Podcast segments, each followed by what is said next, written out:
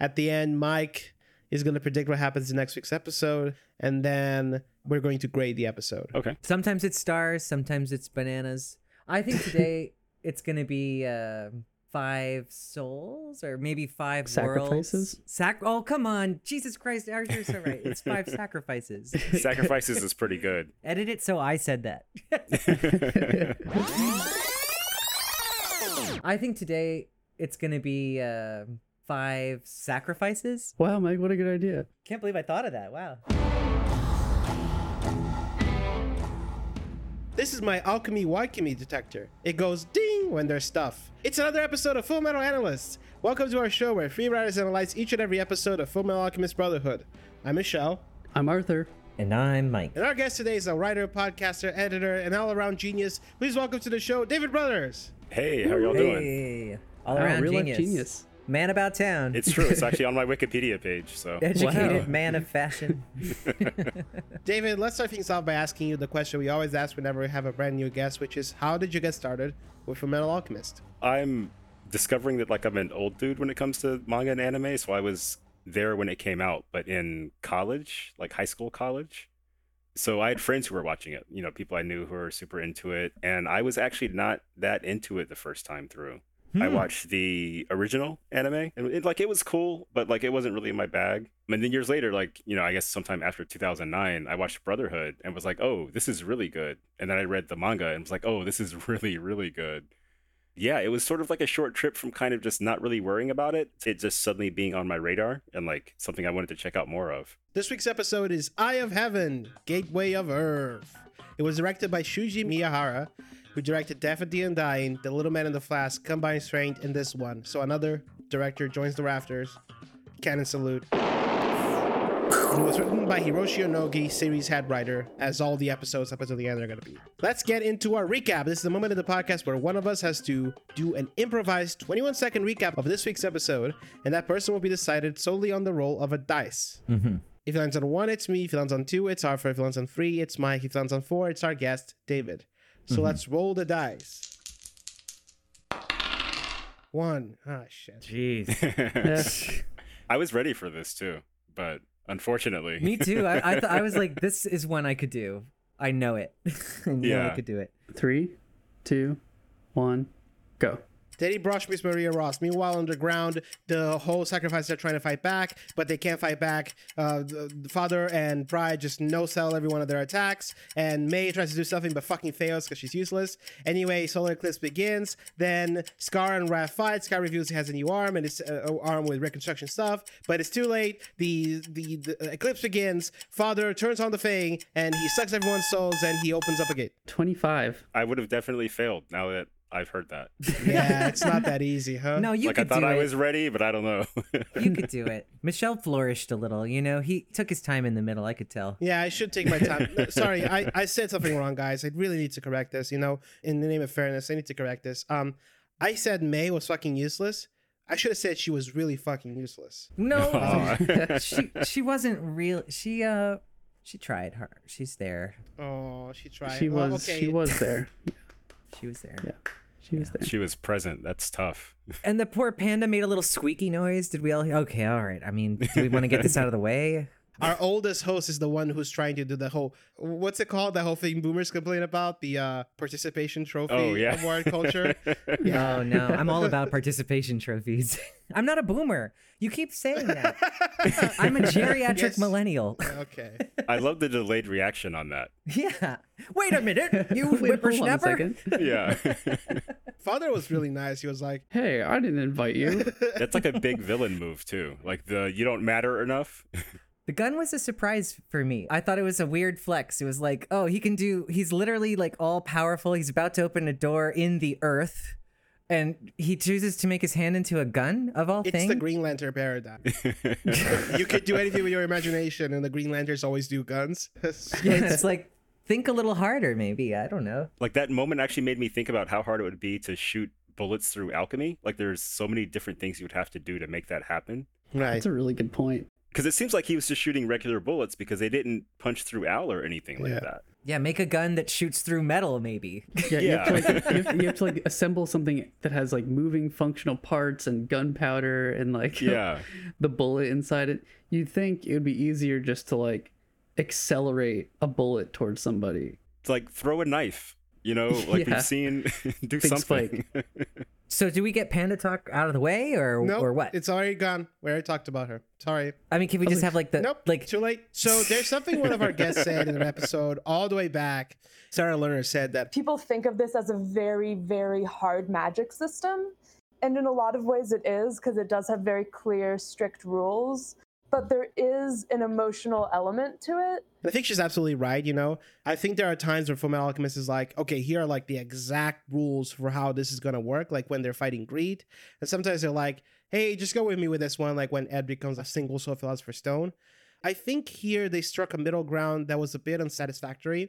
It took a huge drag. It was like, all right, what if the Earth was a, a living being? And like, uh huh, with with like a nervous system. Uh huh. Right. Uh huh. Wha- Yeah. wouldn't it have like its own gate? Oh, dude, it would it would have like like everything. And you're kind of like, I guess. And then when he does it and there's actually a gate, you're like, uh huh. Huh. I like how they all turn to Hohenheim and they're like, "So is this like legit?" And he's like, "I'm afraid it is. You can eat God." they're like, "Oh, all right." So that's the Way to plan. not mention that. He could have mentioned that. He's like, "Yeah, I knew the whole time." I wish, because they love explaining things in anime, I just wish a quick moment where he was like, if you have five people who's in the gate, you have enough residual energy to open up the gate of the world, and that Mm-hmm. lets you contact the bigger truth of all worlds, which technically should be considered God. And all. Like, just you know, it doesn't have to make sense. It could be bullshit. It's the Doctor Who explanation. Every now and then, whenever they have an episode where they have a monster in Doctor Who who re- doesn't really make any sense, they kind of Mhm. have the Doctor give an explanation, and then that the Doctor immediately says, "I don't know, could be something else." But at least they give a explanation, you know. yeah. I'm going with it. I'm rolling with it. I'm trusting the show because like they're making things make sense for me. Like I really want to talk about this really fast. Like I was pretty hard last episode. I think we all were on the whole Roy Mustang being forced into They did explain it this time. hum- yeah. human transmutation, right? And it's like, oh, but Mm. that's there was a reason why they couldn't do that, and the fact that Roy was never tempted, like the the fact that Roy never did it, it does two things in a great way. One, it sort of rounds his character arc a little bit and shows the kind of person that he really is. When we, because they were kind of keeping it like in a box, like is he terrible or is he good? Well, he made his decision not to do human transmutation, even when it suited him, even when it was mm-hmm. in his interest, he wouldn't do it. And I think that's something. I think that's value. I think that's something. I don't think it completely. I know I can hear Michelle shaking. It. I don't think that Didn't say completely anything. absolves everything he does, but it does sort of show us his character in a really nice way. And also, it helped. You know what I mean? If he hadn't refused to do it and they had been forced to force him, I guess pride would have been a lot stronger by the end. this this whole battle would Mm. be going a different way. Maybe you know what I mean. At least they have a chance, even though it looks like they yeah, lost I, right I didn't now. notice that part. I like that. I, although I think the logic is a little like well, it's wonky. It's Sarah. It's what it's Sarah a little, says. you It's- know, like Michelle was saying, soft. like yeah, I think that it wants you to buy in. Like I also bought in on the um, stuff with Mustang and kind of this last story arc. But I think that it doesn't explain a lot because it kind of reflects this, the plots that have already been going on. Father's quest for truth mirrors the Elric's quest for truth, and even though his is like much more, I don't know, fancy. Like what do you call trying to eat God? Wait, I'm gonna put on my English essay teacher hat on. Can you go deeper on that? Yeah, so basically the Elrics didn't know their father, they lost their mother, and when they tried to bring her back, everything went bad. And everything since then is them being trying to get back to their original bodies, but also discovering what happened. So they discover the truth of their mother's body at one point in this series. They discover the truth behind what their father is. And then that also kind of sheds light on what they are. So they've been revealing like their own personal truth this entire show. Oh. and father is also looking you know it's like you know no one gets to boss me around like even god's not above me. Uh the monster wailing at god like at the end of this episode super good. Like that is Hmm. very much what i watch anime for. You know? So i think that even though father is the villain they're kind of on a similar path as the elrics where the elrics have like a really strong moral core like you had the episode about how like they don't use a philosopher's stone even though it would make their lives much easier they're like you know we don't want to do it it wouldn't be right Like the idea of right and wrong, I think, really, really matter in this show. Oh, for sure. I wonder what the little panda thinks about. Now I do have to say, so Pride, he says something that I feel like Pride would have been given the trapdoor, Arthur's trapdoor. hmm Oh, sorry, I was I was uh, distracted. My fingers currently hovering over the No, no, button. no, no, no, no, no, no, no, no. This is a legitimate question. The show raises this question because Greed shows up out of nowhere, and Pride is like, "Where'd you come from?" And I was like, "That's a good question. Where did he come from?" yeah, it doesn't. Yeah. Where was he? Like the last time we saw him, he was. Upstairs, he was in a surface. Oh, that's right. You're right. You're right. He was holding the door. Yeah, so I guess he stopped, Hmm. and then he went downstairs. I guess he succeeded or failed at that, and it doesn't matter. and then matter. he waited for a moment to come down and like for his cool Yeah. line. so he was clearly waiting in the rafters or something. Huh. I wonder if he No, held the he door. or defended not. the door, I guess. Right? Yeah, I assume. male. I don't we know. saw him or kill, maybe, or maybe, we saw him kill maybe a bunch of people. Yeah. he was fighting, and then he just suddenly just stops, and then he runs away, and the soldier's like, "The fuck." Well, gotta go. Yeah. I will say one thing this part of the show, like this phase of the show, isn't super good at is finishing fights, like in this story arc, because Oh, they'll cut yeah. Oh away my God, you're just right. before. Yeah. And like you kind of know what's gonna happen. Like it's very heavily implied, but like, come on, I want to see everything. Mm-hmm. But that allows Yeah. characters to just pop up in other places, like, haha, you thought you know I was busy. But I wasn't. doors." I wasn't busy at all. yeah, which isn't even a knock on the quality of the fights. Like I No. loved um They're fantastic. the Fuhrer versus uh Scar. Mm. Ooh, that was probably my favorite part of this episode. Yeah, I like how there's this really great moment when Bradley finishes his speech and then he's like, All right, let's get fighting. And there's like a moment of silence. And you're like, Mm, What's going And then he just runs forward. Yeah. that's that good stuff. I that that speech was great that that the Fuhrer gave. That whole like, oh, it's cool. It Yeah. was like I'm beyond nationality, race, sex. You know, I'm just a crazy asshole. Yeah. like I'm just a fucking like At I'm my a- core, I'm I don't a fucking big care. asshole. Yeah. Yeah. and those speeches show up in like other stuff too. Superman has one of these in the Justice League cartoon when he's fighting Darkseid at the end of the series, and he's like, I feel like I live in a world made of cardboard, always taking constant care not to break something, to break someone. Never allowing myself to lose control, even for a moment, or someone could die. But you can take it, can't you, big man? What we have here is a rare opportunity for me to cut loose and show you just how powerful I really am. and it's always such a good moment because you're like, this is character stakes. Like this is how important this is to this person. This is what this means. And then he says, "I've arrived," which I took to mean like I'm born, like I'm Yeah. actually, Maturation. I'm actually alive. Like life doesn't mean anything when you have a million lives.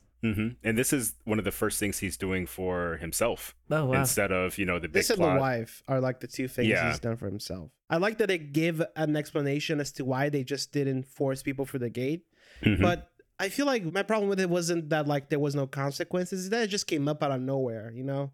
It's like Mm. they should have no, said they that. they hint they hinted at it a little bit in When? the last step. Well, they no, had. I'm uh, saying In the before they do it. No, no, no. I'm saying the Like actual before? act of forcing him to go through it. It was a rule of convenience. I agree. It was one of those story truth, emotional truth things like you mentioned that Sarah talked to us about. I think it was consistent for the series. I'll give you that. It felt a little late to introduce a concept like that. It was. It was late. And it's, it's weird to introduce things that late when you have essentially a series that you could plan out from the very beginning. Who do you Right. who here thinks the manga probably did that? You know, I'm not sure, but I have no probably idea, did 'cause set the, manga, grain. The manga was also released in Yeah. volumes, you know? because the manga wasn't written and directed by different people. You know what I mean? Like it's easier Mhm. to plant information at a better time, I think. But also, fun fact that I learned today: the anime and the manga were coming to an end relatively close. Hmm. Apparently, the last chapter of the manga came out in June 11th. we of just can't we cannot consistently say this word. Oh, manga. Sorry. we try, but we cannot. I'm sorry. No in my case, I have English as a second language as an excuse. So, but it's not English. so the last chapter of the manga came out in June 11th of 2010, and the last episode of the anime came out in July 4th, 2010. That's like a month difference. They're Hmm. pretty close to each other. Hmm and the manga was probably drawn after the anime in that case, just for, you know because of production times. Yeah, but I still think they could have maybe the concept of why you can't force someone to do human transmutation and what the price is for that. I'm curious. Yeah. But it seems so important that I think it'd almost be like telegraphing the twist. Right, you or you can be like, Like oh, I don't know, sh- how much should I say? You know what I mean? It's an easy beat to miss, especially if you have different people working on it. Like that all being said, it worked. Like it functioned in the story more elegantly than I thought it would. Like it actually Hmm. it actually worked pretty well within the context of these two episodes, but I I agree. It came out of nowhere, but It's yeah. it worked. Yeah.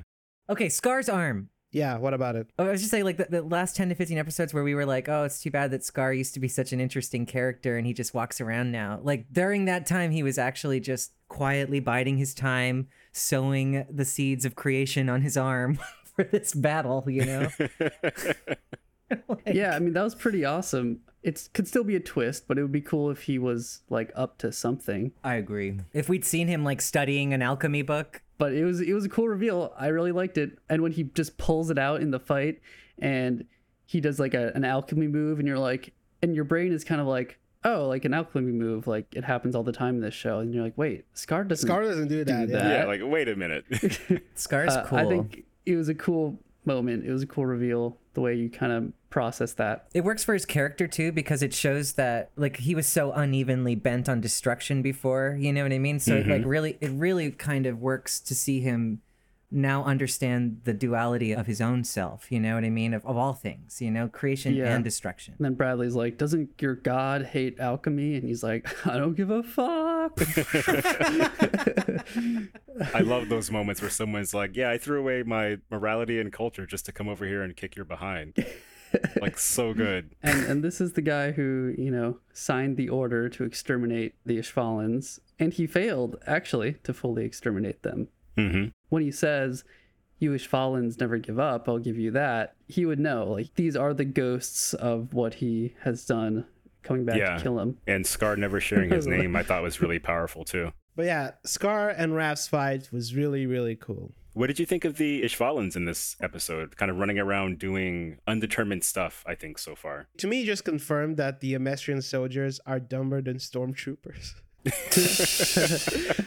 you know how after the original trilogy, like every expanded universe book wanted to come up with a reason why the stormtroopers had bad aim? As opposed to just they had bad. It was like, oh, they weren't really shooting yet; they were sh- pretending to shoot, or they had bad sight or something. Mike knows what I'm talking about, probably. Like, there's always somebody trying to make the stormtrooper school of shooting canon or something. Like, Yeah. explain why stormtroopers Like they're have just bad, bad, shots or something. Yeah. I kind of want them to do that with Amestris to explain why are the soldiers so dumb, you know? like, like did Wrath like we must only pick the dumbest soldiers so no one will rebel against us. Easier mm. to control, I suppose. Why did the Ishvalans make you think of that? Oh, because they're just running around? Yeah, because Oh, they okay. pull like Scooby Doo tricks on the soldiers. Like, Oh yeah. come on, Yeah, guys. they basically do stuff like make a bird call, and, and they're like, "Hey, what's that?" Yeah. What was that noise? Probably a rock. Okay. I got it. I appreciated it. Thank you, David. Thank you. I want to under, I want to talk about like the metaphysical implications of what's going on in the last moments of this show. the gate's in the sky. it's another the moon is eye. behind it, and then the sun is behind that. He wants to devour like that is the eye of God. I mean, he called him God. That is the door. It's like the same door that that they all have been through. So he wants But- to devour the portal. Like he's using the planet to get enough energy to devour the portal of truth. Yeah, I think the idea is that everyone has their own door. Ed goes through the door. It's his little god guy with the arm and the leg, and when Al goes through the door, it's his body. And yeah, I recognize that it's a little vapey, but if Earth is a person, then this is Earth's door. But he's going through it, so it's not actually his door. the little guy in the flask. He's done everything to just absorb and absorb and trick people and fool people and get people to do, you know, give them to him and until he's, you know, he's hungry and he's hungry and he's eating and he's eating and now he's this big giant thing and he wants to do more. He wants to he wants his flask gets bigger and bigger and he keeps trying to get out of it more and more and more and it's like yeah, that part makes sense. that is that is Yeah. cool. Like it all works emotionally, but I just wish I understood the metaphysics of what I'm seeing a little bit more, you know? I think it's a mix of metaphysics and also, no, I guess religion still counts as metaphysics. Uh, When you take communion, you're consuming like the body of Christ, Mm-hmm. and I think in this sense, he's looking to consume God to become godlike and or possibly God himself. Yeah. themselves. No, that tracks. But to what ends? You know, you know, to what end? The end is that being in the flask has just been absorbing stuff the entire series and getting bigger and bigger, like you were saying. I think that this is the final stage, like when everything is the thing in the flask. You know, it's not going to be alone anymore. It's not going to have to fear anymore. It's everything will just be it. You know, I have a theory that maybe he thinks that's true. Maybe thinks Yeah, that, that he can fill this bottomless hole, but I don't believe that he can. You know what I mean? I think it's telling there's a big speech about how father used his own personal greed to make greed right before he does something incredibly greedy. Mhm. And all we've been seeing is greed kind of exceeding his grasp, so to speak. I actually like that the final that the final plot of this show boils down to a guy being like, you know, if I if I put my dick in a hole, technically I'm fucking the earth, right? Yeah, Like, that's it really does. Here it is. Here's the hole. I found it. Here I go, Here I everybody. Go, here I go. I I'm got about to- exactly the five people I needed to see this. If I had one person, nobody would believe them. If I had two people, everyone would think they were making it up. Five's the perfect number. Everyone's gonna know I fucked the earth. Because statistically, someone in that five won't like the others, but they'll still have to agree, and that's yeah, how you know yeah, it's true. exactly. My God, it's the perfect plan. Like I love the visual of the giant father kind of opening the glass just before like the screaming started at the end, like escaping from another bottle, another box. Right. It's not. Yeah, I love that. It's like he's escaping from another flask, but I get the sense that it's just into another one. You know. Yeah, like there's always there's always someone bigger and badder than you out there. There's always a bit another prison. And there's always something smaller and cuter, like the little panda that squeaks and runs over to Mei in this segment of Panda Talk. I was glad Al saved the panda by like dodging in front of uh, Mei's body when Oh, father was shooting. too. I love that. That was too. a really good shot. It was adorable. It was adorable. No, I'm gonna use this opportunity to This is Panda uh, Talk, by the way, just in case. yeah, you're yeah, but because we're in Panda Talk, I do want to say something about the Panda and Mei as a whole. Arthur, just to check, I do have one complaint per episode, right? I'm allowed one complaint per Oh episode. yeah, no, I'm I'm reasonable. You know. Okay. You know, it is at my discretion as to when you fall down the trapdoor. Okay. Watching Mei in this episode, and there's a moment where Mei was like, You're gonna give me that stone. And I was like, Didn't we already get past this? Like, why are you still doing this? We're having to follow Mei, and Mei as a character, it feels like why is everyone entertaining the idea that Mei can do something and Mei and then Mei actually it's just like she just feels like a like the kid everyone somebody brought up along and then I was like, guys, it's like my it's like my aunt's little sister. We need can we just pretend that she she's great? I have a problem with that because in the same episode we have this, we have Winry, and Winry comes back to essentially be a damsel in distress. Mm. And I really did not like that scene. Like when Winry's on the floor and her last words are "Save us, Ed," I was like, "Come on, guys, you're gonna have Winry go, oh, save us, Ed!" Like I just felt bad. Justice for Winry. That's all I'll say. Hashtag justice for Winry. I don't, but I, I was, as much as I agree with you on justice for, I, I, I agree that it is a little too bad that Winry becomes a damsel in distress territory because she's such a great character and so strong and so fun. Um, I don't think that necessarily means that Mei can't have a moment. Like, there's enough room for everybody here. and I think know? Mei really needs a moment at this point in the show too, Mhm. because like you were saying, like she, they did kind of make her redundant a little bit, or at least background her story necessarily. She's not like the focus the way she was maybe 20 episodes ago. Yeah. I, look, the Mei thing I is a think little there's broken. some lost it's a little potential broken. actually. Yeah, it's a with, little, Yeah. yeah. I with. Mei here. I, I agree with what Michelle was saying, and like easy to write off Mei as a character, and I often do, I think, but but I think here there actually was a real opportunity to use her because Hohenheim invented alkahestry. Hmm. He crossed the desert from Xerxes while father went the other way into Amestris, and he invented alkahestry as like an alternative way of practicing alchemy and one that isn't controlled by father. Mm-hmm. And so to have that come back, to have that seed he planted like thousands, thousands of years ago in Xing come back in the form of Mei and her be able to like actually do something effective against father would have been really cool. It's not But too late. He's like, nope. It's not too late for that. and then he, she blows up. It's a cool idea. They do let that drop. Well, I love them. And that was another segment of Panda Talk. Wait, wait, wait. We didn't ask the final question. Uh, David, what do you think of the panda? Uh, I'm pro panda. Uh, Yes! And Panda Talk. Mike, Hey, I'm gonna try something new by saying scabbity bee babada boo baba boo boo babby bada blee bitty bitty bitty bitty boo. You are going to Mikey at the all bat. right, let's go.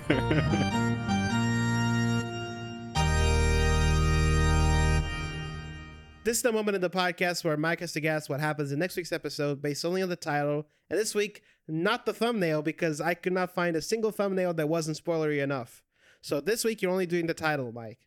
And that title is He Who Would Swallow God. what am I gonna do with that? You know? You have to guess what you think happens next. God, I am so unclear on what's gonna happen. How can some third character, unless Mr. Lion guy runs in, he's like, I am still moving. I help you. I'm a lion man. I, I don't know. Like, I don't know what could happen right now. Like, Now that Mike has made this prediction, it's time for us to grade this episode on a scale from one to five stars. Let me get things started by saying I feel like I, right now it's uh we've reached the point where it's like everything's just the same story. unbelievable. I can't really. I you can't will really grade this grade. episode, Michelle, or we will wait. All right, come back to me at the end. Let's go. Okay, all right. I'm gonna give this episode five out of five sacrifices. Nice. All uh, I came up with that, and um, I think it's very.